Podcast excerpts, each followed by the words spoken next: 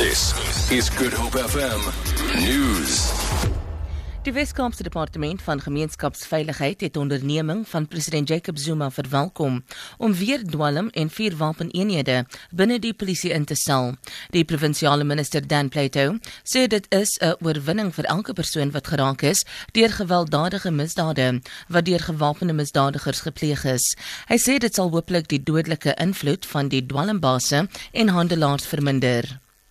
Die Universiteit van Kaapstad sê hy is nie bewus van enige aanklagte wat teen die fisiekanselier Max Price en sy uitvoerende bestuur ingedien is nie. 'n Woordvoerder van die universiteit, Elijah Moholola, sê hulle is nie formeel ingelig oor enige aanklagte deur die Rhodes Must Fall beweging nie. Die aanklagte hou verband met die beweerde aanranding van studente by die universiteit.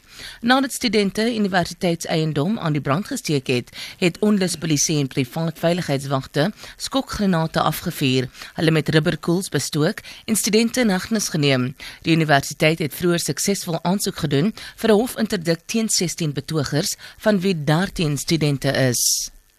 Die mededingingskommissie het 'n paneel van 3 lede aangewys om 'n ondersoek na die kruideniersware kleinhandelsektor te doen. Die ondersoek sal na verwagting teen Mei aanstaande jaar afgehandel wees. 'n Kommissaris van die mededingingskommissie, Temankosi Bonakele, sê die paneel sal kyk na elemente wat volgens hom mededinging verwring. Hy sê dit sal die informele sektor insluit waar hulle sal kyk na waarom plaaslike handelaars in die townships nie kan meeding met buitelanders nie. Volgens Bonakele sal hulle ook ondersoek instel na die impak van winkelsentrums in stedelike en semi-stedelike gebiede en die eksklusiwiteitskontrakte tussen winkelsentrums en ankerhuurders.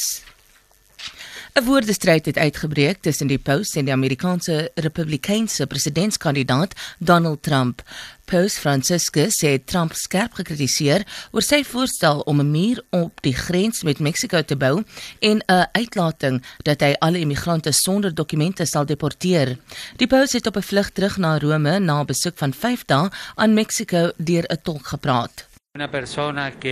A person who thinks only about building walls, wherever they may be, and not of building bridges, is not Christian. This is not the gospel.